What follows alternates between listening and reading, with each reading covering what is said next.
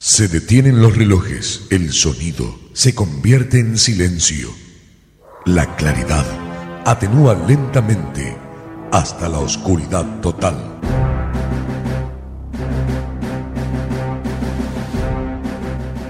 Esto significa que algo está por suceder. No sabes de qué se trata, pero lo estás esperando. Rápidamente, un conteo en descenso acelera tus pulsaciones.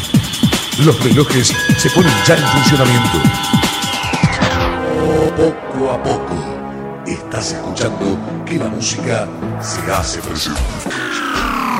La oscuridad romperá con un estallido de luz que hará vibrar todo tu ser. Ya está todo dispuesto para comenzar. Tus insaciables tímpanos piden más y más. ¿Vos estás preparado? Porque si ya.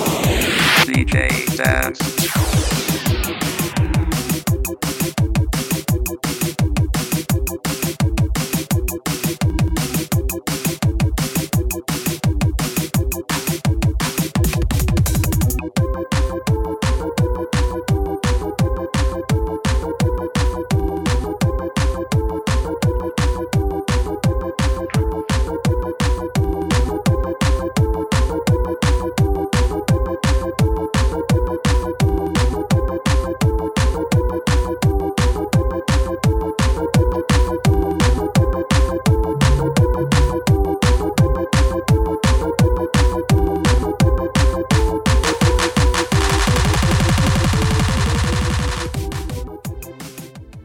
Sean bienvenidos ustedes a este espacio nuevamente llamado Radio Futuro Internacional en el segmento La Entrevista.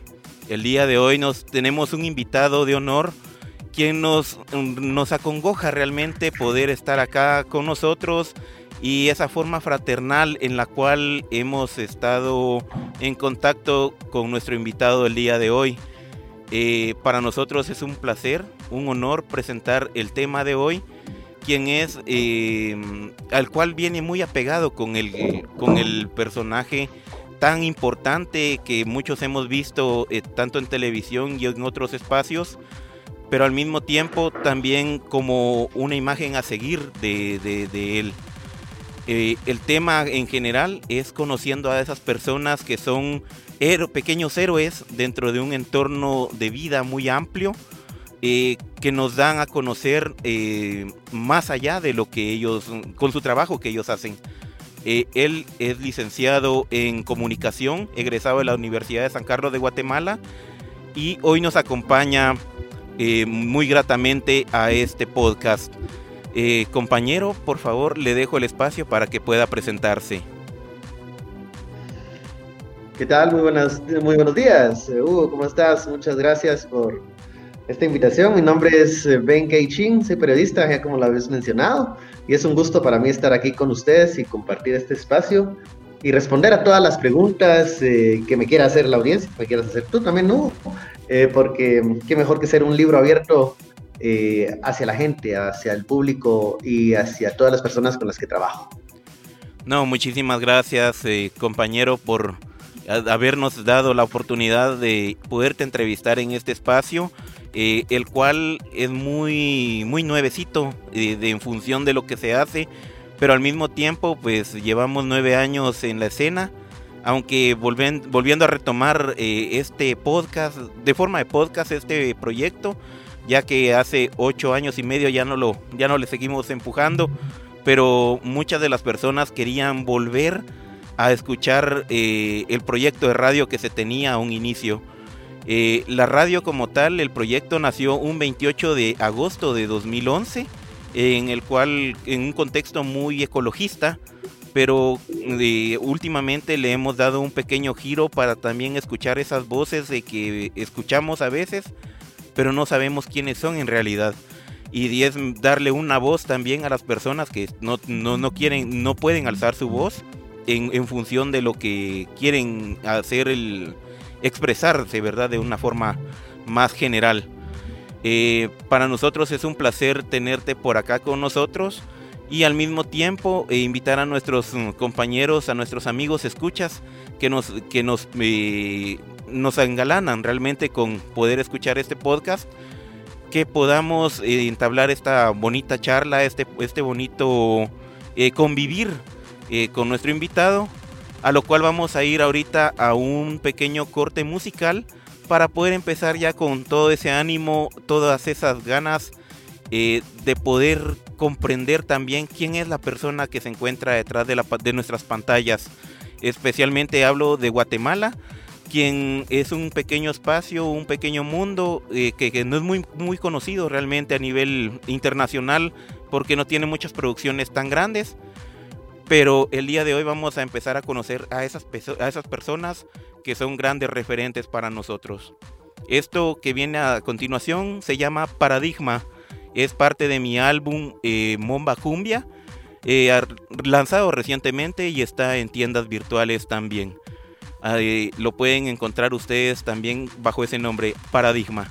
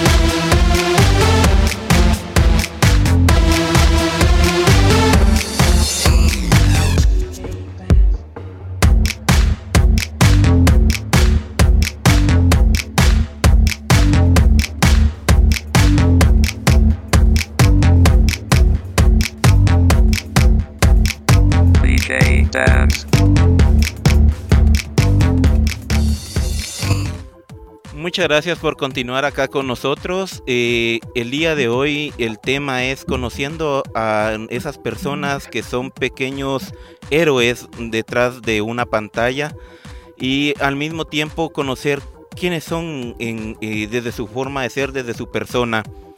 El día de hoy nos acompaña el licenciado Beikei Chin licenciado en comunicación, periodista con 12 años de experiencia y al mismo tiempo eh, presentador de televisión, a lo cual nos lleva a comenzar con este bonito programa, este bonito, esta bonita entrevista y quisiéramos hacerle la interrogante que todos nos hacemos, ¿quién es Beike Chin?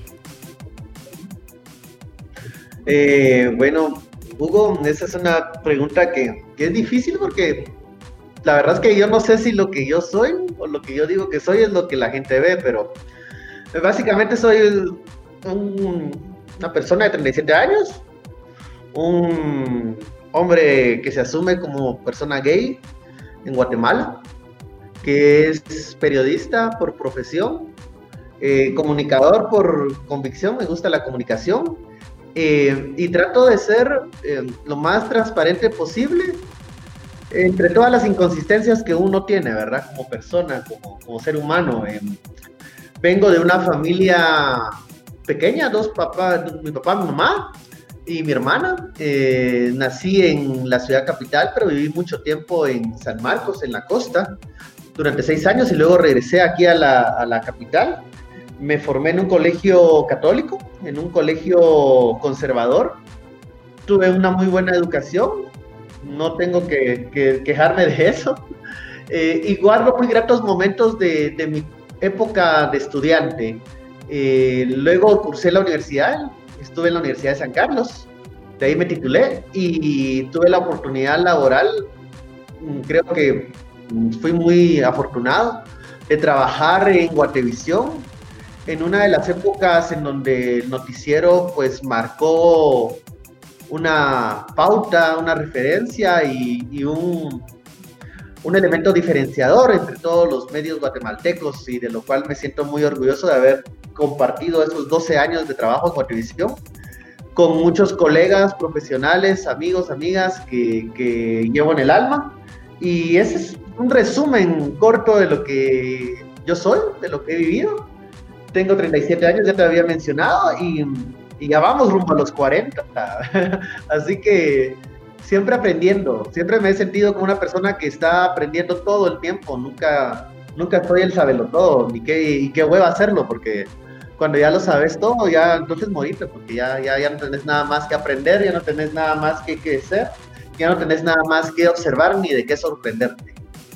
No, y eso también, así como lo dices, creo que es importante visualizar eh, lo que hacíamos de pequeños a lo que hacemos hoy de adultos. Y ahí sí que como dicen, los 40 son los mejores de la, de la etapa de la vida. Y es algo también ¿Qué bonito. nos queda decir eso?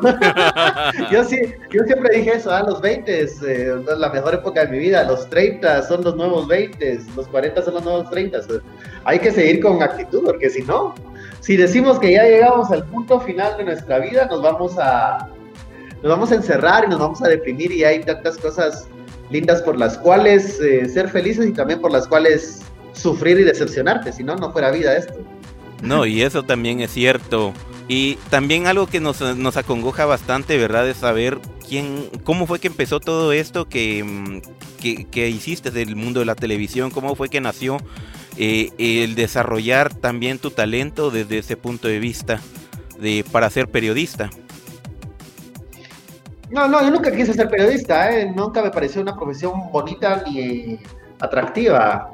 Em, no me gustaba ser periodista, no lo veía como algo, una meta a seguir, no me veía frente a la televisión en la vida, pues, porque no, no era eso lo que yo compartía. Sin embargo, me gustaba mucho el tema de estar actualizado, la política. En algún momento me imaginé de pequeño siendo un político de carrera.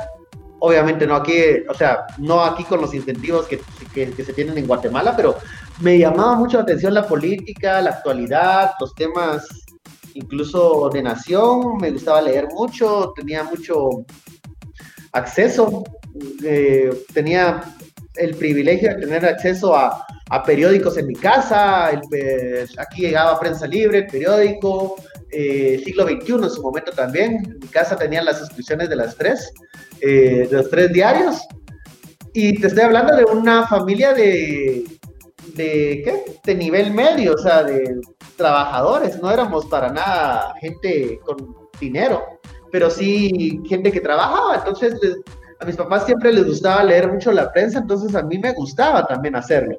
Eh, pero nunca me veía como un escritor de noticias, como un eh, reportero de televisión, jamás. O sea, no, no, me, no me atraía. Em, en un primer momento quise ser eh, una persona dedicada a la religión. mi familia es católica, entonces pensé en algún momento ser sacerdote como, como una profesión, más que como una convicción eh, espiritual. Creo que por eso fue que me salí, porque realmente no, no tenía los elementos como para, para tener una convicción religiosa fuerte. Pero me gustaba todo lo, todo lo que era el tema religioso y el tema teológico. Eh, como fracasé en ese intento de querer ser sacerdote, eh, comencé a estudiar carreras en la universidad que me llevaran a algo, a hacer algo en la vida. Estudié dos años economía, estudié locución. Eh, yo sé que tengo una voz horrible, entonces no sé por qué estudié locución, pero digamos que la estudié como, como un elemento para desarrollar más mi forma de hablar y todo, porque no, no, no estaba satisfecho con la forma como yo me dirigía a la gente, yo era muy tímido. Entonces estudié locución, saqué el técnico de locución, pero no me gustaba hacer radio. Eh, estar en una cabina me parecía muy estresante porque eh, no sé cómo, cómo eh, son todas las cabinas, pero las que yo conocí en mi momento estudiante, casi que el locutor tenía que, tenía que hacer el, el, cambio con los botones, tenía que controlar todo, era un pulpo. Y yo no tengo una capacidad así como para hacer cuatro cosas a la vez, entonces me parecía demasiado estresante. Y dije, bueno, entonces estoy aquí a la mitad de mi vida, a la mitad de mis 25, 20 años, 24 por ahí, sin poder hacer nada, sin haber, sin haber hecho eh, algo que valiera la pena en mi vida, porque ni fui sacerdote, ni soy bueno para ser doctor, y eh, tampoco soy economista. Entonces, güey, ¿qué hago? Ah? Eh, en, unas vacaciones de octubre, noviembre, me metí a un curso libre que dio la Universidad de San Carlos también. Y ahí era un curso libre de periodismo, de redacción periodística. Y ahí me di cuenta que que habían otras cosas que se podían hacer. Pero igual, te digo, no pensaba en ser periodista. Luego hice unas prácticas con ese curso libre. Prácticas le llaman cuando necesitan personal y no pagarles mucho, ¿verdad? Porque totalmente. porque a veces, ah, porque a veces eh, se necesita manos, vamos, y uno necesita experiencia. Entonces, eh, en Radio Universidad, eh, en Radio Universidad tuvimos el eh, la dicha de que una periodista de primer nivel como es María Luz Monzón y diera este curso libre y se animara a agarrar a estos patojos inexpertos para hacer un, un radio noticiero. Eh, yo iba como era locutor o como tenía mi técnica de locución, iba para la cabina nuevamente. Y yo dije, bueno, ya, o sea, el infierno está aquí en la tierra y se llama la cabina, entonces eh, voy a tener que aprender a operar esto. Entonces, eh, aunque me equivoque, porque era mi gran temor. Cuando me vieron que yo realmente me ponía demasiado estresado en la cabina, Marielos me dijo, mire, mano, nos hace falta un reportero, un periodista, porque había, o sea, las prácticas de periodistas, locutores, y yo creo que había un publicista también, en la San en la universidad. Entonces me dijo, mire, ah, nos hace falta un periodista y creo que, que usted nos puede ayudar. Ah, vaya, digo, ¿qué, qué, qué, hay que hacer? O sea, ¿qué tengo que ir a hacer? Yo no sabía nada de periodismo, ¿eh? Eh no, pues vaya al organismo ejecutivo a cubrir la presidencia de Oscar Richet. Verga, dije, disculpe la palabra. Eh, ¿Qué hago? O sea, no me están llevando, o no me están mandando, mejor dicho, a, a traer un comunicado. Me están diciendo vaya a cubrir al presidente y Radio Universidad tenía no sé cuántos años de no, no mandar un reportero a, a presidencia.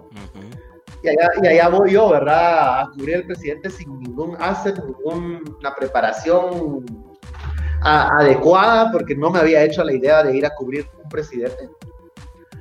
Y, y ya te puedes imaginar, a vos aquel, aquel patojo de 24 años, sí, 24, con pantalones, eh, pantalón formal, pero así corto, porque yo no usaba pantalones de vestir. Eh, calcetines blancos, puro Michael Jackson, vamos. Entonces, eh, y, su, y su bolsita y su mochilita, y, y era un desastre, ¿verdad? Eh, me trataron mal los reporteros porque me vieron así como, ¿y este quién es? ¿Verdad? O sea, tuve mi bautizo, eh, se burlaban se medio reían cuando me veían llegar porque ¿y este quién es? ¿Verdad? O sea, estaban los grandes medios. Eh, yo le decía a mi jefa, Marielos, mire, qué feo es, pues, o sea, porque hasta me da miedo de preguntar, o sea, yo tartamudeaba las preguntas porque todos los compañeros se te quedaban viendo así como, ¿y este quién es y qué va a preguntar, verdad? Y, yo hasta me, me, atropellaba en mis preguntas, entonces yo le decía a Marielos, mire, eh, ay, no me mande, ¿verdad? O sea, métame a la cabina. Nunca había, iba a decir eso, pero mejor métame a la cabina.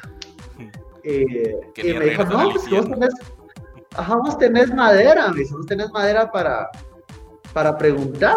Entonces, y no hay ninguna pregunta mala. Hay preguntas estúpidas, eso sí. habemos comunicadores que hemos hecho preguntas estúpidas, incluyo yo en, la lista, porque todos hemos cometido errores. Pero no hay preguntas malas, no hay malas preguntas.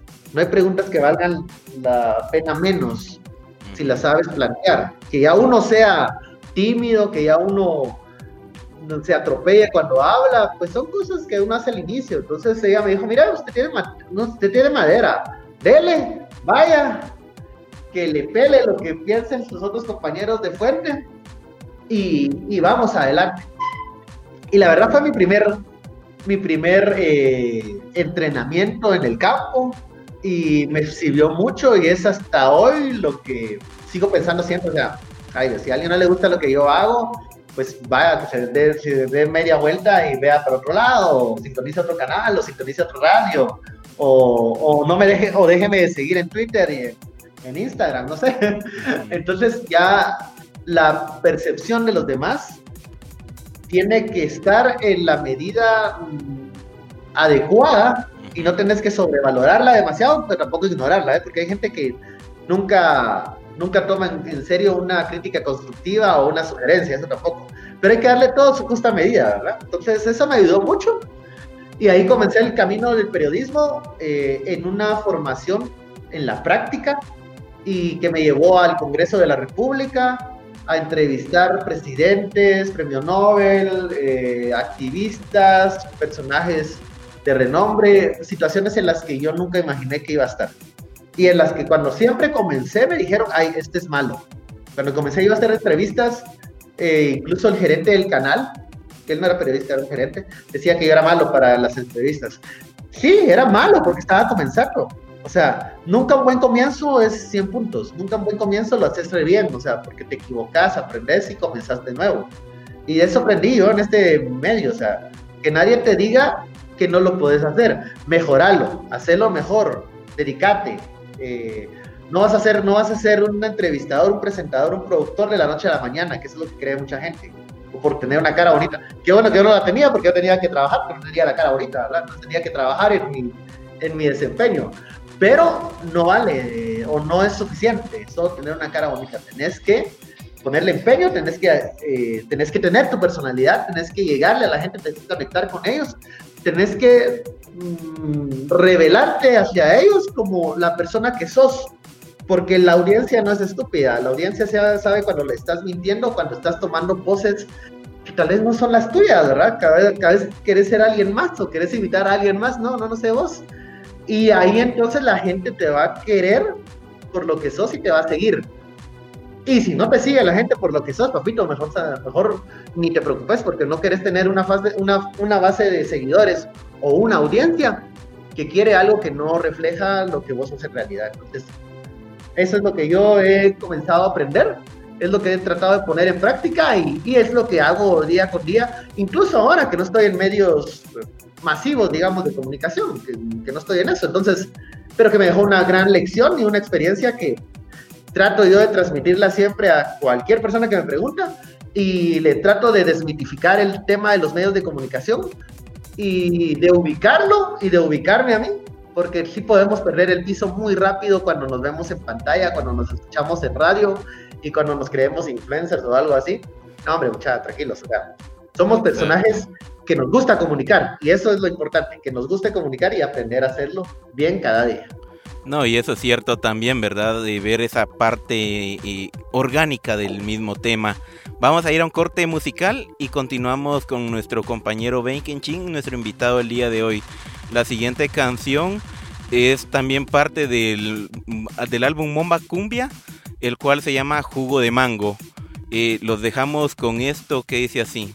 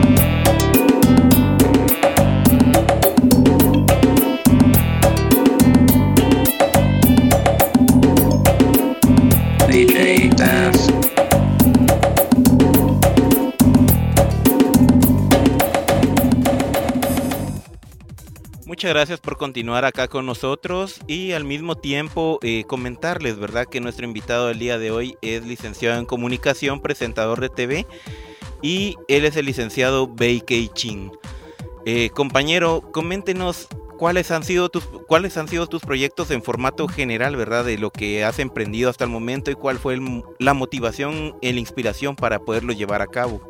O sea, más o menos en qué estás trabajando ahora. Ah, ok, eh, ¿qué estoy haciendo en este momento? Dices tú. Bueno. En todo sentido, desde lo que aprendiste hasta el presente. Proyectos nuevos. Eh, estoy en situaciones que, me plantean la necesidad de, ser creativo, de comenzar, si quieres mencionarlo de nuevo, porque pues ya este año ustedes se han dado cuenta de la situación del tema por la crisis sanitaria del COVID, y otras situaciones pues desembocaron en que muchos medios de comunicaciones han reducido sus, sus planillas, han reducido sus integrantes de redacciones eh, a la mitad, casi, la mayoría. Y entre ellos, pues bueno, yo ya dejé de trabajar en Guatevisión. Eh, allá se quedan en mi canal muy buenos amigos míos con los que tengo y mantengo mucha comunicación, echándole ganas al tema de la comunicación, del periodismo eh, televisivo, en situaciones mucho más difíciles de las que yo, en las que yo estuve, porque hay menos personal, hay más trabajo, las presiones son siempre las mismas, eh, y estamos en un contexto de COVID en donde no te puedes dar el lujo de decir voy a renunciar. En este momento, seamos honestos, eh, eh, las, los ingresos económicos se deben de cuidar mucho porque estamos en una etapa que yo he llamado como intermedia, o sea, no hemos regresado a la normalidad, eso es mentira. Que el gobierno te diga que puede salir no quiere decir que el, que el bicho ya se fue pero eh, que aunque pese a que no hemos eh, retomado todas las actividades como antes, eh, sí hay una necesidad urgente de comenzar a generar ingresos y comenzar a, a mover la economía desde arriba hasta desde arriba hasta más abajo, ¿verdad? Y transversal. Entonces, pues siguen los compañeros trabajando en Guatevisión, yo ya no, yo ya dejé de trabajar en junio, julio de este año, dejé de participar con ellos. Y eso me planteó entonces la necesidad eh, y la oportunidad de ser creativo y de comenzar a ver, bueno, durante 12 años estuve tan inmerso en un trabajo periodístico que me gustó, creando las inolvidables, produciendo el programa Sin Filtro eh, durante cuatro años, las inolvidables durante más de 10. Eh, bueno, ¿qué más puedo hacer? ¿Qué no he hecho? ¿Qué he dejado en el tintero? Y tengo dos proyectos, bueno, tengo tres proyectos en, en Lisa. Eh, uno es la creación de un canal de YouTube, eh, un, eh, ensayo de, comenzar a crear productos visuales desde la, creación de un pequeño grupo de amigos, todos ellos creativos que quieren hacer pues algo, poner algo, plasmar algo en, en YouTube. Es un esfuerzo que estamos haciendo. Es muy difícil, porque Guatemala no es un mercado grande que abarque 100 mil personas para que un canal de YouTube sea tu medio de vida. De entrada, pues, puede llegar a hacerlo, pero no de entrada. Eh, entonces ahí hay ciertos retos. No, no, me, no me asustan, pero tampoco estoy... Eh, eh, no soy ingenuo pensando que va a ser de la noche a la mañana, pero hay que comenzar. Otro tema es eh, no sé, yo creo que es irónico porque como siempre le tuve miedo a la cabina y todo, pero la cabina ya salió de ser la cabina. Entonces estoy también comenzando a, crear ahí un proyecto de podcast para hacer esto, lo que tú estás haciendo, Hugo. O sea, platicar, conocer, salir del, del, cuadro de, de, lo que nosotros somos todos los días, ¿verdad? O sea, no, no, no conocer la superficialidad de, de, las personas, sino que poder llegar hasta el fondo y poder decir, bueno, estás en un espacio seguro donde puedes ser tú, donde puedes incluso equivocarte en lo que decís y poder pedir perdón después. Corregirte, que yo creo que es, es, es la forma más eh, auténtica de crecer y de, y de, y de educarse uno, corregirse a sí mismo. Y el último proyecto es un proyecto de comunicación en cuanto a asesorías de comunicación, un poco lo que, compartir un poco la experiencia que he tenido de todos estos 12 años de, de estar del lado del, de los que hacen las preguntas, ¿verdad? De estar del lado de los que buscan la noticia, de estar del lado de los malos, dirían los funcionarios públicos. Exacto. De esos, de esos periodistas que preguntan, que, que incomodan, que, que, que, son dolor de cabeza. Bueno, bueno, entonces ahora estoy también en, en la fase de asesorar a aquellas personas, a aquellas empresas que eh, quieren tener una mejor relación con los periodistas, porque eh, digamos que hay, hay, poca apertura en algunos sectores eh, sobre cómo debe ser la relación con los medios de comunicación. ¿Por qué? Porque hay a veces experiencias que son un poco desafortunadas en cuanto a relacionarte con, con medios. A veces eh, sos una empresa, sos un funcionario, sos una, una persona importante, por así decirlo, en una posición destacada, y a veces eh, cuando te llegan a preguntar algo o te llega un periodista con un señalamiento, tú muchas veces actúas como una persona normal lo haría y dirías, no, yo no tengo nada que ver, permiso. Eh, no puedes actuar como una persona normal o, o, de a pie. Cuando sos una persona destacada o sos una empresa, sos una agrupación política, sos una asociación, debes de entender que el periodista que llega con el señalamiento no es el enemigo, eh, no es eh, una persona que te quiere perjudicar detrás, en la mayoría de los casos no es así. Entonces, tú tienes que conocer qué es lo que te quiere preguntar, responder de la mejor manera, siempre cuidándote de, tu aspecto privado, de tu aspecto eh, eh, íntimo, pero sí, sí tienes que tener la concepción de que cuando sos una persona destacada o una empresa, hay un impacto social en todo lo que decís, haces o dejas de hacer. Entonces, eh, eso es lo que he estado trabajando ahora y yo creo que hay mucha apertura de poder mejorar la relación con la prensa, de acercarse con los medios de comunicación, de incluso poder tener la confianza de levantar el teléfono y decir, fíjate que leí este, esta publicación tuya y, y tengo esta información que te puede ayudar a complementar la, la nota. De lugar de llamar y decir, mira, es mentira, me estás difamando, te voy a, te voy a denunciar porque eh, esos casos son los menos. O sea, yo te puedo dar fe que hay muchos periodistas que a veces cometen una eh, inexactitud por una ligereza en el reporteo, porque se les olvidó algo, porque mandaron una carta y nadie les respondió, o llamaron al teléfono y como nadie les contestó, eh, siguieron de largo y, hicieron una ligereza, pero no, no hay malicia, no hay agenda en la mayoría de las cosas. Hay excepciones, ¿eh? Hay excepciones donde hay mercenarios de la pluma. Eso es otra cosa. Eso es cierto, eso es cierto. Tendremos los nombres en la cabeza y no los vamos a traer a colación, pero, pero son los menos. A veces los más ruidosos son estos mercenarios, pero son los menos. Entonces, cuando tenés que trabajar con el resto de medios, con el resto de periodistas eh, que, que, están buscando una nota, que están queriendo complementar su historia, y vos sos uno de los señalados, pues bueno, ayudarlos a complementar su historia, terminar su nota, dando información y dando tu postura. Incluso eh, contra, no contradiciendo, sino contrarrestando la otra información que pudo haber dado otra fuente que no tiene tal vez toda la información completa. Entonces, ese es, ese es el esfuerzo y es, eh, esos son los tres proyectos en los que estoy. Caminan a, a velocidades diferentes. Eh, el de la asesoría es mucho más intenso y es, y es temporal, son temporales, ese tipo de cosas son temporales.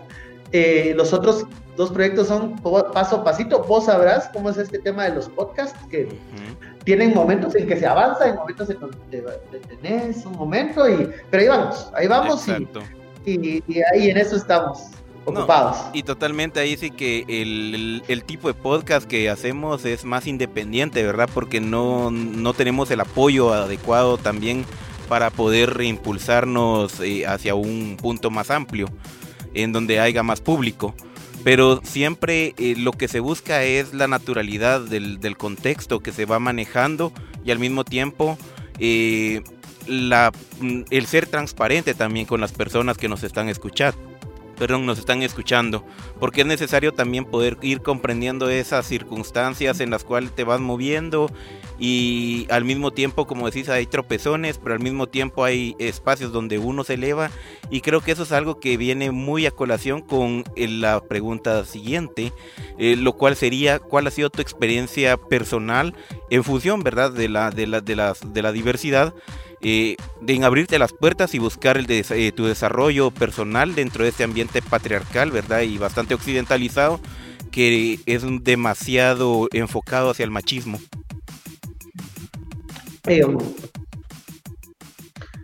Pues sí, machismo desde que nacís, naces, eh, te, lo, te lo inculcan, ¿eh? Exacto. En machismo en la forma de, de, ver y comportarte diariamente, machismo en, en, las, en la formación de qué es lo que significa ser hombre, nos enseñaron a no llorar, nos enseñaron a no mostrar nuestros sentimientos, nos enseñaron a vestirnos y actuar de una forma determinada, a, prevalecer ante los demás mediante la fuerza, no por la razón, mediante el físico, el, el, ser un macho alfa. Qué presión, la verdad, o sea, Completamente. Cuando, te, das cuenta, eh, el machismo nos ha atropellado a todos, hombres y mujeres. Y, y cuando uno ya va creciendo en esto, te vas dando cuenta de, de los errores en los que eh, uno mismo ha caído eh, desde el momento en que discriminas a alguien, a un chavo porque es afeminado y porque pues, yo salgo con hombres. O sea, desde ese momento que uno hace ese tipo de conjeturas, ese tipo de juicios, eh, estás actuando desde el patrón machista que te han enseñado desde, pues tristemente desde la casa, porque nuestros papás pues también se fueron criados en ese entorno.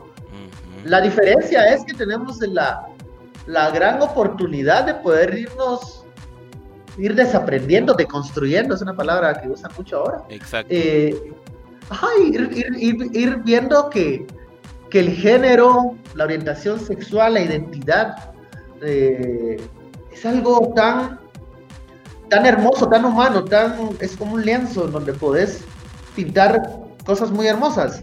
Eh, y que nadie te tiene que estar diciendo cómo deben ser las cosas. No, no debe haber ninguna imposición, ni desde este... Eh, desde esta sociedad machista no, no te debe de imponer cosas. Tampoco tú como persona de la diversidad tienes que imponerle a todos tu punto de vista.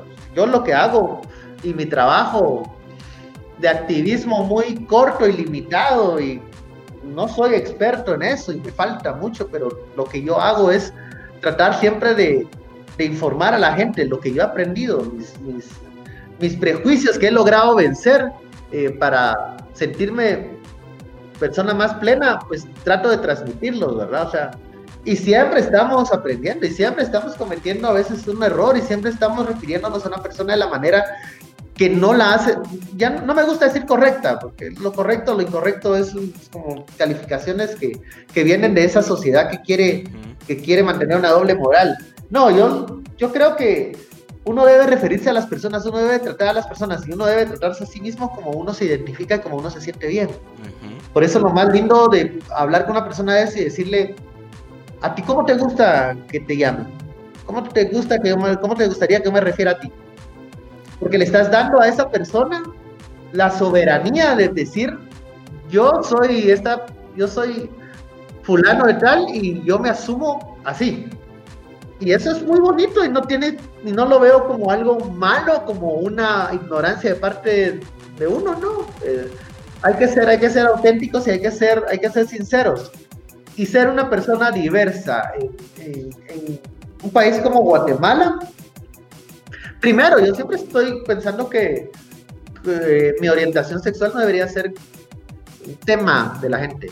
Totalmente. Porque yo no estoy preguntando, yo no estoy preguntándole a la gente, mire usted cómo se acuesta, usted se le gusta de lado, le gusta, o le gusta boca abajo, boca, ¿no? O sea, no, pero por eso, por un momento, cuando yo me asumí y todo, lo me asumí en mi círculo más íntimo, con las personas con las que yo trabajaba y me desenvolvía. Eh, y con ellos tuve una recepción normal. No te voy a decir que me hicieron una fiesta, porque no, o sea, yo era periodista, yo era un compañero de trabajo, yo era un hermano, yo era un hijo, antes de ser una persona gay, pues, o sea, y así se manejó. Cuando ya eh, adversarios de tu trabajo, críticos de tu trabajo, te me comenzaron a, a, tomar el tema como algo para atacarme, ahí la cosa cambió. Ahí la cosa, entonces, mi postura era, mi orientación sexual es mi tema. Yo se lo comunico a las personas con las que yo tengo confianza, porque no, no le debo explicaciones a nadie. Pero, si vos crees que mi orientación sexual es un tema para eh, atacarme, eh, pues entonces ya yo salí del closet. Cuando publican videos, fotos mías, yo salí del closet, sí, como por una, como una decisión política. Porque no tenía por qué hacerlo. O sea, no, o sea, yo, yo, yo, yo admiro, quiero y, abrazo a todas estas personas, como cuando tú decías en, la presentación que uno es un, un modelo a seguir o algo mano, de verdad, me, me siento muy agradecido por esas palabras. Pero no quiero ser un modelo a seguir porque es mucha la presión. O sea, yo solo soy yo. Eh, cuando uno ya hace políticamente, toma la decisión de salir del closet públicamente en todos lados, eh, pues sí, hay gente que te comienza a ver como un modelo a seguir y, uno no quisiera porque uno dice, lado yo soy cualquier persona que me equivoco, yo soy una persona que no soy una, un referente porque a mí me hace falta muchas cosas, pero indudablemente te convertís en eso porque sos un elemento diferenciador. Entonces, a mí, a mí, o sea, cuando ya me, cuando ya salí del closet eh, públicamente, en el canal, en redes sociales, en todo, cuando yo ya fui un libro abierto en ese tema, para eh, quitarle a mis adversarios ese elemento como algo para atacarme, porque la verdad los neutralicé. O sea, después cuando salía una foto mía en shorts, manos les decía, aquí te mando dos. O sea, y entonces ya no tenían cómo atacar. O sea, los neutralicé. Pero pasaba el tema que me decís, Hugo, o sea, la gente te comienza a ver como un modelo a seguir. Y eso es bien complicado porque, porque te subís a un caballo que no sabes si sos la persona correcta para hacerlo. Yo al día de hoy no sé si soy un modelo para, para chavos y chavas de la comunidad y personas diversas, no sé, porque en, en la comunidad hay tantos eh, ejemplos de héroes, heroínas que que, mano, han salido adelante, que yo digo, esos son los modelos a seguir. O sea, esa chava trans que salió adelante, que ahora es una experta en, derecho constitucional y que logró finalmente poder tener sus papeles y mano de asumirse. Para mí ella es un modelo a seguir. Pero como son personas que no son públicamente tan conocidas, la gente no los mira muy, los ve muy seguido. Entonces, me ve más a mí, que yo soy una persona más común, pública. común, o sea, ajá. Exacto. soy más público, pero no soy, digamos, esos elementos que yo digo, ala, o sea, usted se debería ganar el personaje del año. Entonces, para yo poder equilibrar ese mi balance mental de, bueno, ahora ya, ahora ya soy un personaje gay, aunque yo soy más que eso, pero tienes que asumirte y que eso es lo que pasa. Eso es algo normal cuando suceden estas situaciones. Bueno, entonces mi papel es poder dar voz a esas personas que yo creo que son estos héroes anónimos dentro de la comunidad. Toda esta gente que trabaja en temas de salud, en temas de cobertura, en temas de derechos humanos, eh, en temas como estos espacios de podcast. A mi podcast yo llevo gente que hace drag, que hace este arte tan bello, eh, personas trans que, que luchan por, por ser eh, visibilizados, porque entonces si yo tengo la capacidad o tengo el, la, este privilegio de ser público, van, aprovechémoslo. Exacto. Y, y, démosle, démosle ese foco a esta gente que es de verdad admirable y con la cual yo me quito el sombrero y yo aprendo, o sea, yo de ellos aprendo, de, de, todo este, de todo este arcoíris de personalidades, son de las que yo me siento orgulloso de aprender y que me corrigen incluso. ¿ah? El otro día me decían cuate, ay, mira, no se dice así, porque estaba yo en una entrevista por WhatsApp. Gracias, me confundí en el término, o sea, porque pues, o sea, es, es, normal a veces uno confundirse. Lo que no es normal es ya tener la información y seguir haciendo el error. Ese es un punto. Ese es un punto. Entonces corregí y y bueno, si sí, me han dicho que soy un modelo a seguir. Bueno, si soy un modelo a seguir, síganme en el tema de informarse, en el tema de conocer a estas personas tan hermosas y en el tema de respetar, asumir y compartir quién es, quién sos, eh, como algo que va a sumar a la sociedad. La diferencia no va a dividirnos. Diferenciarnos nos va a unir y nos va a enriquecer.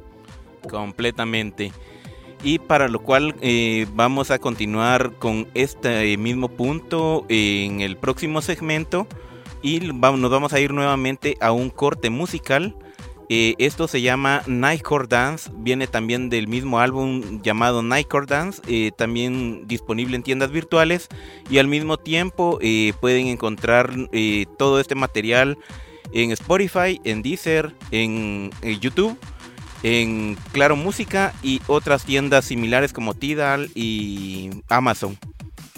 los dejamos con esto.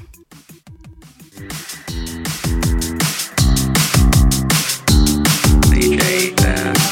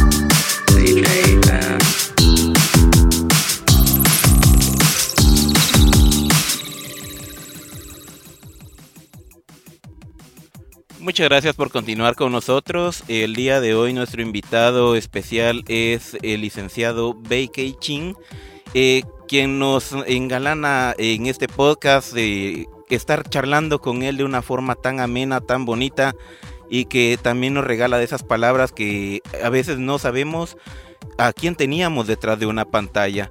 Y lo importante es saber quién es esa persona, cómo es que actúa eh, en función de lo que vemos más allá de una simple de una simple imagen en la pantalla. Que somos seres humanos que somos personas eh, muy amplias dentro de un abanico muy grande de diversidad. Y sin embargo también eh, nos damos cuenta que nos hace falta ir aprendiendo más así como nos venía comentando nuestro nuestro invitado el día de hoy a lo cual, eh, retomando el punto que veníamos hablando con el tema de Defensoría de Derechos Humanos, ¿verdad? Y el darle la voz a esas personas, así como, nos comentabas, ¿qué ha sido lo importante eh, en función de, ese activismo que has hecho? Eh, para que nos puedas ampliar un poquito más.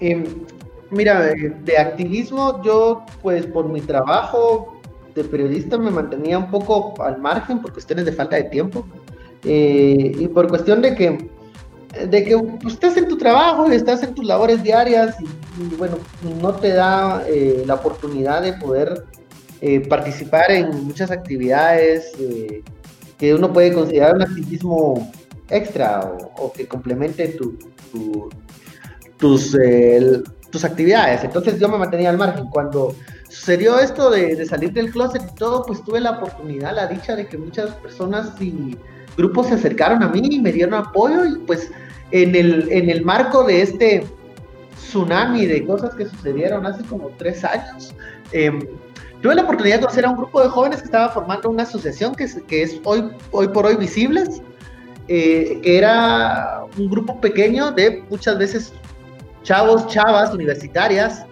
eh, o jóvenes profesionales que estábamos pues ya incursionando ya en temas de comunicación, en temas de, planificación, en temas de economía, eh, pero que éramos eh, juniors en, niveles de, de temas de organizativo, o sea, no, no éramos activistas experimentados. Entonces comenzamos este esfuerzo de crear esta asociación. Hoy por hoy Visible es un espacio importante de encuentro de, una visión de derechos para la comunidad LGTBIQ, de, de apertura, de, de, poder conocer eh, quiénes son las personas de la comunidad. Creo que ellos, como el resto de organizaciones de, de la comunidad, tienen el gran desafío de poder eh, captar el interés de muchas de las personas eh, diversas y, lo, lo, están haciendo y lo están haciendo muy bien y, y ya vemos en Guatemala organizaciones eh, rurales, organizaciones indígenas, organizaciones de mujeres con este enfoque LGTBIQ que, que te hace pensar en esto que hablábamos anteriormente de la riqueza eh, de la diversidad, de, lo diferente que somos cada persona. Entonces, eh, para mí fue una oportunidad muy bonita conocer cómo nacía este grupo, cómo creció de manera eh, impresionante. Y, bueno, hace unos meses, hace unos meses tuve que dejar la organización por cuestión de, de, de todo esto que está pasando en mi vida, estos cambios que están sucediendo. Eh, y ellos necesitaban como que una persona con más eh, permanencia dentro de la organización por los mismos desafíos y responsabilidades que están adquiriendo, que sin duda creo que lo van a poder hacer y creo que esos, esas nuevas responsabilidades que tienen las van a poder eh, cumplir con creces, porque allí hay muchos chavos y chavas muy capaces. y, bueno, yo estoy un poco ahorita al margen de, de visibles, siempre con el apoyo cuando ellos me lo requieran. Y bueno, también me ha acercado a otras organizaciones que también están en este mismo proceso de emerger, de construirse, eh, y un poquito para compartir la experiencia de, de cómo, cómo el activismo es, eh, es también un, es desafiante porque llega, llega a abarcar mucho tiempo de tu persona. Entonces, eh, eso aprendí yo, o sea, cuando me mantenía como en cinco cosas, pues no podía estar todo el tiempo eh, en el tema de, de la asociación y, y sí, vos, vos a veces ves a, a, mucha mara que hace activismo y dicen, ay, esto no tiene nada que hacer, ya el clásico, el clásico, el clásico comentario de, ay, yo sí trabajo, ustedes no. Mano, el activismo es un trabajo 24 horas. Completamente. Es un trabajo que muchas veces no tienes una paga estable porque son proyectos que se van implementando. Hoy puedes tener un proyecto de llevar eh, educación sexual integral a estas comunidades, el día de mañana no sabes, pero te tienes que mover para conseguir el otro y poder ir construyendo estas redes de apoyo y estas redes de solidaridad para poder cuidar tus derechos y cuidar los derechos del resto de, de, la comunidad. Entonces, eh, es un trabajo que te absorbe bastante tiempo y, y que tienes que tener una convicción 24/7 de que la estás haciendo las cosas bien. Y yo conozco mucha gente que, que se quema las pestañas y que se desvela por ese trabajo te digo, gente de Visibles, gente de otras organizaciones. Ahorita estoy eh, ayudando a un grupo que se llama Vetados, que está también desde el tema de la apertura y de la diversidad, eh, tomando el tema de los deportes, o sea, como un canal para unirse con más gente y poder crear un ambiente seguro, porque hacen falta ambientes seguros en Guatemala. Ajá, porque muchas veces querer practicar un deporte y ser alguien de la comunidad es peligroso. Completamente. esos espacios donde hablamos nuevamente, el machismo está presente y es como, y es como el, elemento que utilizan todos para atacar a un chavo o una chava de la comunidad. Entonces, eh, el esfuerzo es crear espacios seguros donde puedas practicar deporte, o sea, donde puedas jugar la... O sea, esto parece, esto parece extraño, pero, porque siempre hago chiste con un compañero que es futbolista a morir, es del Real Madrid y eres futbolista así, todo el tiempo. ¿Hay gays que les gusta el fútbol? Sí. Sí, obvio, dirían por ahí. Ajá, ese es otro prejuicio que, tiene la, que tenemos, ¿no? Ah, no, si eres gay no te gusta, no te gusta el fútbol, o sea. Sí. Entra en la etapa de discriminación completamente. Y aparte de esto, ¿verdad? Y el fútbol es peligroso para ellos también. Exacto. esos espacios. Sí, y aparte de esto, ¿verdad? De todo lo que hemos venido hablando y desarrollando, eh, del desarrollo propio de, los jóvenes, ¿verdad? Dentro del punto de vista, cómo has visto que han crecido a nivel macro, eh, a nivel Guatemala principalmente, en función de la aceptación también de estos términos eh, diversos porque me doy cuenta que la mayoría ya de la juventud en Guatemala eh, está empezando a entrar en el rollo de la diversidad eh, y de no caer en ese agujero de la discriminación. Pero aún así también los padres reprimen demasiado este nuevo contexto que los jóvenes están teniendo. Entonces, no sé qué perspectiva tendrías al, respecto. Ah, los jóvenes hoy, hoy, te digo, estoy hablando de jóvenes de 19, 20 años, 16 tienen un panorama, un escenario mucho más favorable para ellos, me alegro. Eh, en el tema de mayor amplitud para asumirse, eh, asumir su orientación sexual, su identidad de género como, una, un tema de ellos. Pero esto no quiere decir que es así en todas las realidades y en todos los sectores y desde nuestro privilegio nosotros hablamos, ay, ¿no? En las grandes ciudades uno ya puede decir que es gay, lesbiana, una persona trans y a veces no pasa nada y hasta me hacen fiesta. Sí, en algunos espacios, pero no en todos. O sea, eh, hay comunidades en donde todavía es un, es un reto eh, poderse asumir, poder ser tú mismo. Eh, sin lugar a dudas, estos espacios como este podcast, como todo lo que vemos que están comenzando a surgir en Guatemala, ayudan a conectar a los jóvenes a poder tener esta red de apoyo para poder ser ellos mismos los papás eh, no son los de hace 30 años, pero no nos creamos la mentira que son los papás comprensivos que vemos en las series de televisión, no todos. Eh, los derechos que nosotros tenemos o creemos ya haber avanzado, nos lo pueden quitar en cualquier momento.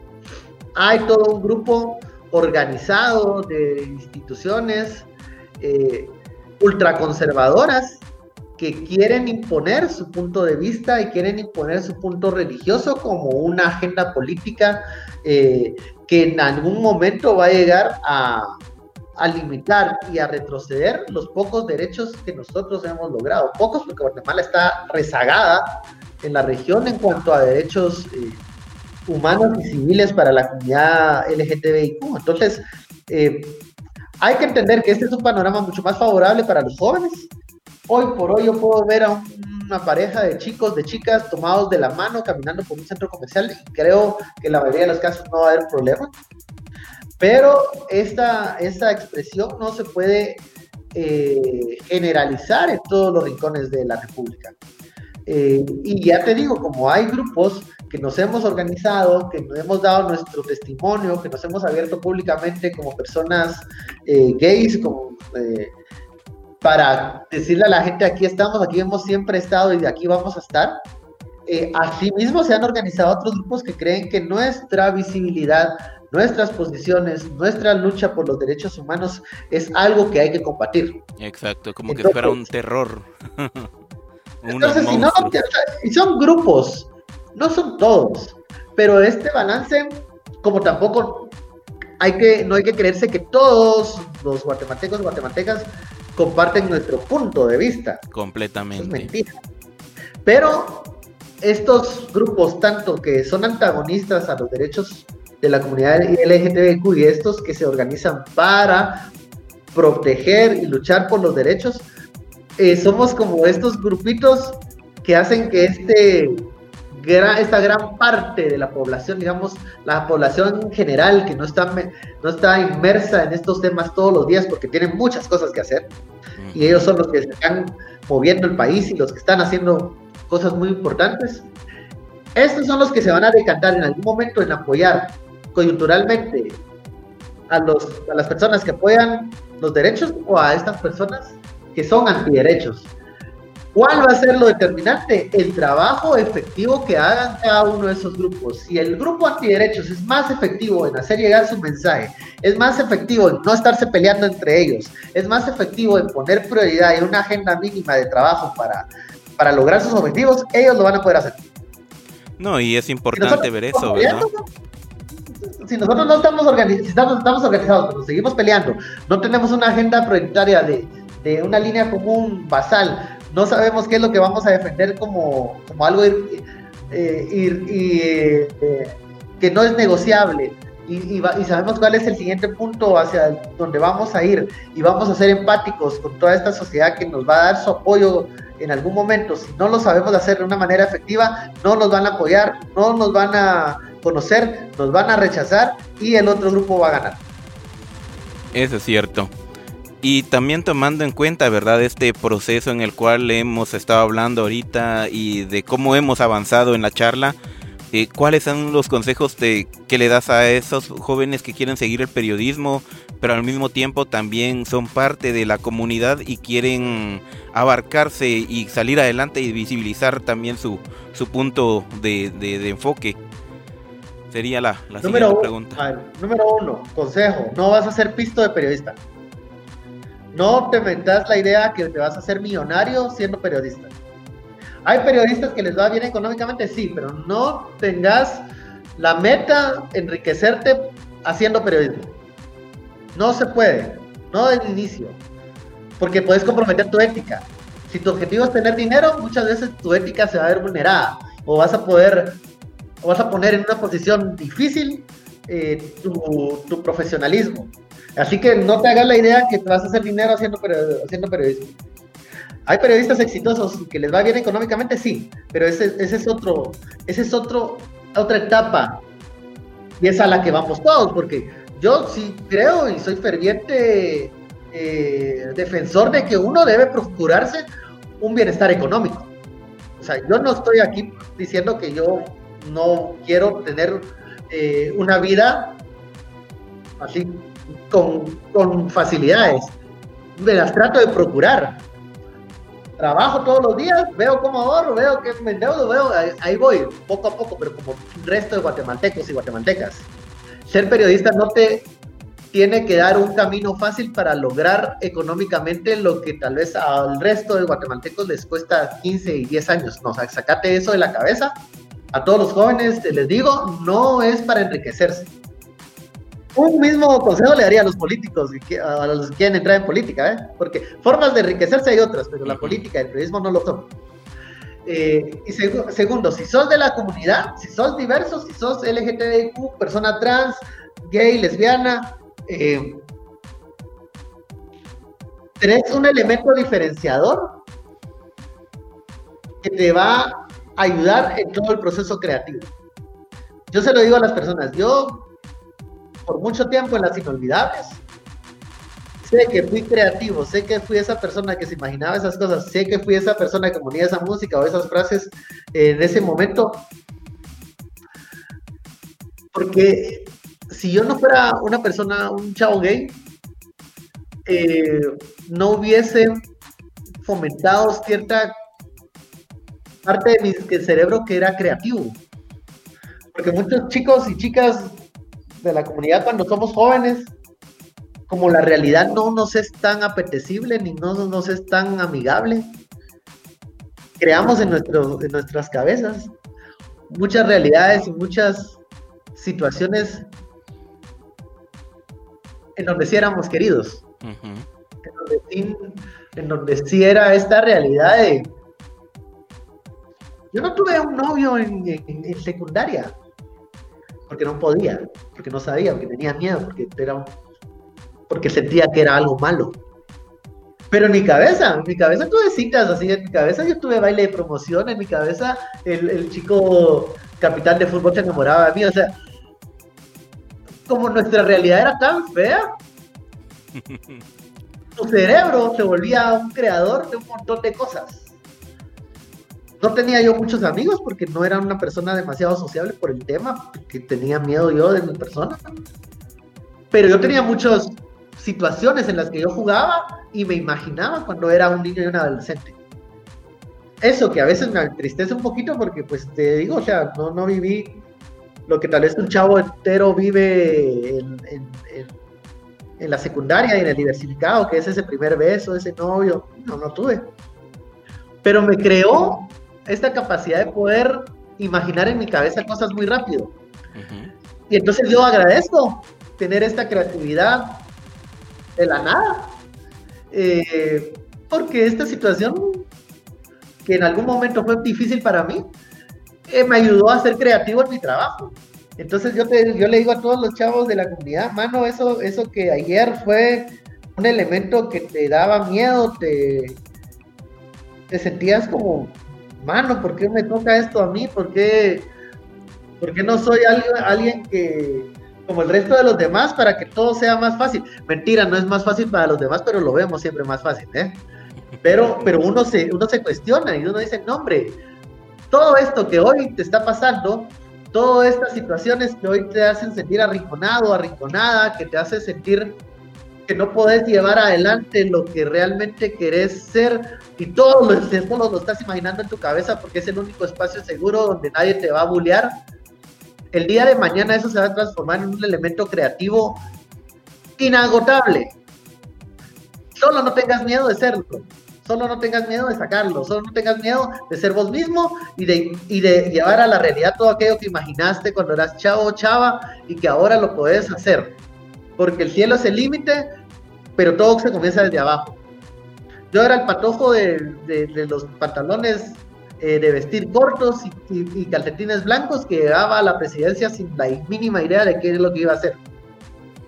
Así nos comenzamos todos y podemos crecer y podemos ser lo más apegado a lo que nosotros soñamos hacer. Si somos auténticos, si sos tú mismo, si sos transparente y si querés dejarle algo a los demás. Siempre enseñar, siempre, siempre si lograste algo, ayudar a los demás a, compartir eso que te hizo crecer. Ese legado, ¿eh? eso, eso es lo que te va a, hacer sonreír al final del día. ¿Puede ser un periodista, un comunicador de la diversidad? Sí, puede serlo, porque necesitas un elemento diferenciador, creativo, eh, inagotable y que te va a hacer, te va a poder ayudar a, sobresalir eh, entre todos tus colegas. No, haga, no pretendas ser visto como ser comunicador y periodista al inicio. Eh, no pongas en riesgo tu ética y tu profesionalismo. Y último, si el día de, mañana ya no puedes ser periodista, no dejaste de ser lo que eras hace un mes. Porque lo importante sos vos, no lo importante es quién salga en televisión o quién se escuche en radio o si sos un influencer en redes sociales. Lo importante es quién vos sos y no lo que muchas veces se proyecta en los medios audiovisuales. Y no toda la gente te tiene que conocer realmente. Pero quienes tienen la dicha de conocerte y te van a conocer van a saber que sos esa persona que todos los días sale en televisión, que todos los días se escucha en radio, que todos los días ven en redes sociales y que no sos para nada eh, una creación artificial. Ese es mi consejo y cuesta porque yo lo trato de seguir todos los días, pero aquí estamos y no pasa nada. No, y es importante también ver, ¿verdad? La, el, lo humano de las palabras que nos comentas y la profundidad de que viene de tu corazón para poder expresar estas y, realmente estas ideas a los demás y eh, diría yo a les demás, ¿verdad? Hablando ya de una forma más, más amplia y diversa como lo hemos venido hablando.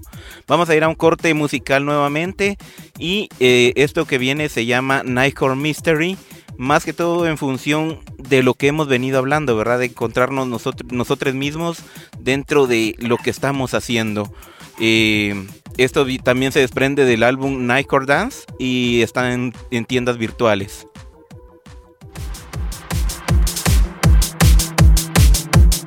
DJ.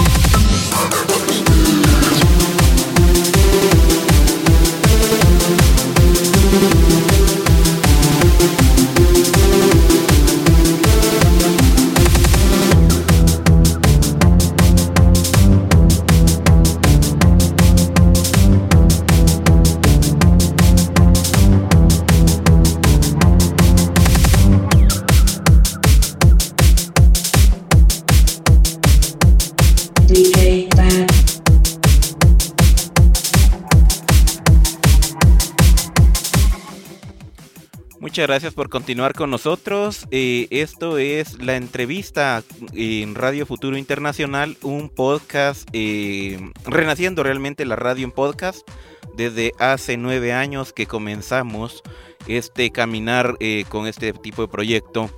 el invitado del día de hoy, para quienes entraron ya muy tarde en esta primera reproducción, en, el en vivo de estreno de este podcast, es el licenciado Bacon Chin, eh, presentador de televisión y al mismo tiempo una persona amplia en, lo que hace de su trabajo y como nos venía comentando, ¿verdad? Dentro de la entrevista, también una persona diversa. Eh, le damos las gracias aquí al licenciado por habernos acompañado el día de hoy y al mismo tiempo pues le dejamos los micrófonos para que pueda despedirse de la audiencia eh, de que está presente escuchando este, este podcast y esperando también que compartan eh, este material con, otra, con otras personas eh, que también requieran de, escuchar estas palabras. Adelante, licenciado. Bueno, Hugo, un agradecimiento de mi parte por este espacio, deseándole el mejor de los éxitos a, a tu persona y a toda la audiencia. Eh, siempre con eh, los ojos puestos en el futuro. estamos en una situación difícil por lo del COVID. Eh, hay que cuidarse, cuidémonos, cuida a tus seres queridos, cuídate a ti mismo. Ten en cuenta que la única persona a la que debes de mantener satisfecho o debes de mantener contento al final del día eres a ti mismo, a las acciones que tomas, a lo que dices, a lo que piensas y nunca hay que tener miedo a aprender ni a ver el futuro como una oportunidad. Y yo solo les pido a todos los chicos y chicas de la comunidad que están en este camino de, de asumirse, de, de encontrarse y de hacer de su vida lo que siempre soñaron, lo que les puedo decir es que todo mejora. Todo próximo, próxima etapa de tu vida va a ser mejor. Porque si hoy por hoy estás construyendo los cimientos de lo que tú eres, aunque vengan momentos difíciles más adelante, tú vas a prevalecer y todo va a mejorar porque eh, los creadores de nosotros mismos somos eh, nosotros, digamos, a ser unas personas eh, con convicciones y con la entereza de decir, bueno, soy esto, me puedo equivocar, pero estoy en el camino correcto y el día de mañana vamos a poder levantarnos incluso de aquellos momentos en donde pensamos que no nos íbamos a poder recuperar. Eh, estoy muy contento de haber participado en este espacio, Hugo, y deseo la mejor de las suertes y a todas las personas que nos escuchan. Pongan una sonrisa y adelante. Y, y en los momentos malos nos vamos a hacer huevos y en los momentos buenos nos vamos a divertir. Eso es todo lo que tengo que decir. Eso es cierto.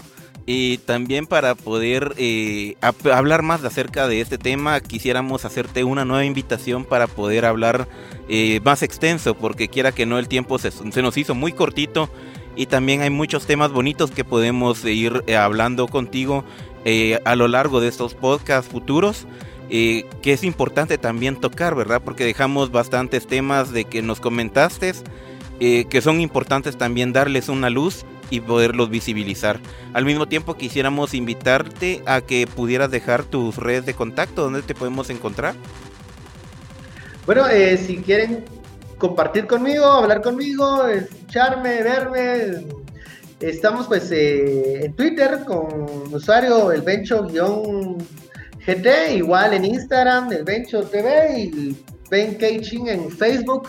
Eh, allí pueden comunicarse conmigo, estamos en contacto y como te digo, estamos en unos proyectos. Pronto vamos a, pronto van a tener más noticias de lo que yo estoy haciendo, pero eh, desde ya pueden comunicarse conmigo y vamos adelante y sin pena. Muchas gracias. E incluso ese proyecto bonito que dices que tienes de, iniciar podcast también eh, es interesante porque hoy en Guatemala creo que es algo que va a empezar a efervecer mucho con el tema del podcasting, eh, con lo que se va a hacer. Van a resurgir nuevas formas también de poder expresarse y al mismo tiempo de poder eh, visibilizar y dar una voz a quienes no lo tienen. Eh, dejo las palabras ahí para mm, que puedas despedirte ya de la audiencia y así despedimos el programa como tal. Bueno, eh, un saludo, un abrazo y espero encontrarlos más adelante y siempre cuenten conmigo para cualquier inquietud, pregunta o conversación. Chao. Muchas gracias, compañero Ben. Eh, para mí ha sido un honor haber estado con ustedes, amigos míos, amigas mías, amigues míos. Eh, en función de lo que hemos estado hablando, el, eh, el día de hoy nuestro invitado fue el licenciado Bei Chin, eh, presentador de televisión y al mismo tiempo una persona diversa como él se denomina y lo, nos lo hizo ver en, este, esta entrevista. Mi nombre es Hugo Ordóñez, DJ Dance GT en todas las redes sociales. Toda mi música también la pueden encontrar en tiendas virtuales como Spotify, Deezer, iTunes, eh, YouTube y Claro Música y otras tiendas por ahí también eh, donde me pueden encontrar. La canción de fondo que ustedes escucharon se llama Nico Rock. Eh, también es una de las más reproducidas en tiendas virtuales y les invitamos a que se pasen a través de nuestras, mm, de nuestras redes de contacto eh, arroba Radio Futuro Internacional en Facebook donde siempre está alojado este podcast eh, también estamos en YouTube a través de mi página, a través de mi canal oficial, DJ Dance GT. Ahí también publico el podcast. Y a través de Spotify y Google Podcast como Radio Futuro Internacional. Les agradecemos por habernos acompañado el día de hoy y los vamos a dejar con esta última melodía que creo que viene al caso, ¿verdad? Con el nombre, con el tema que estuvimos hablando ahorita eh, con nuestro invitado de hacer algo más con nuestra vida, algo que se suene a paraíso para nosotros como las recomendaciones que él nos venía diciendo. Esto se llama Nightcore Paradise, también del álbum eh, Nightcore Dance, en el cual pueden encontrar ustedes en tiendas virtuales.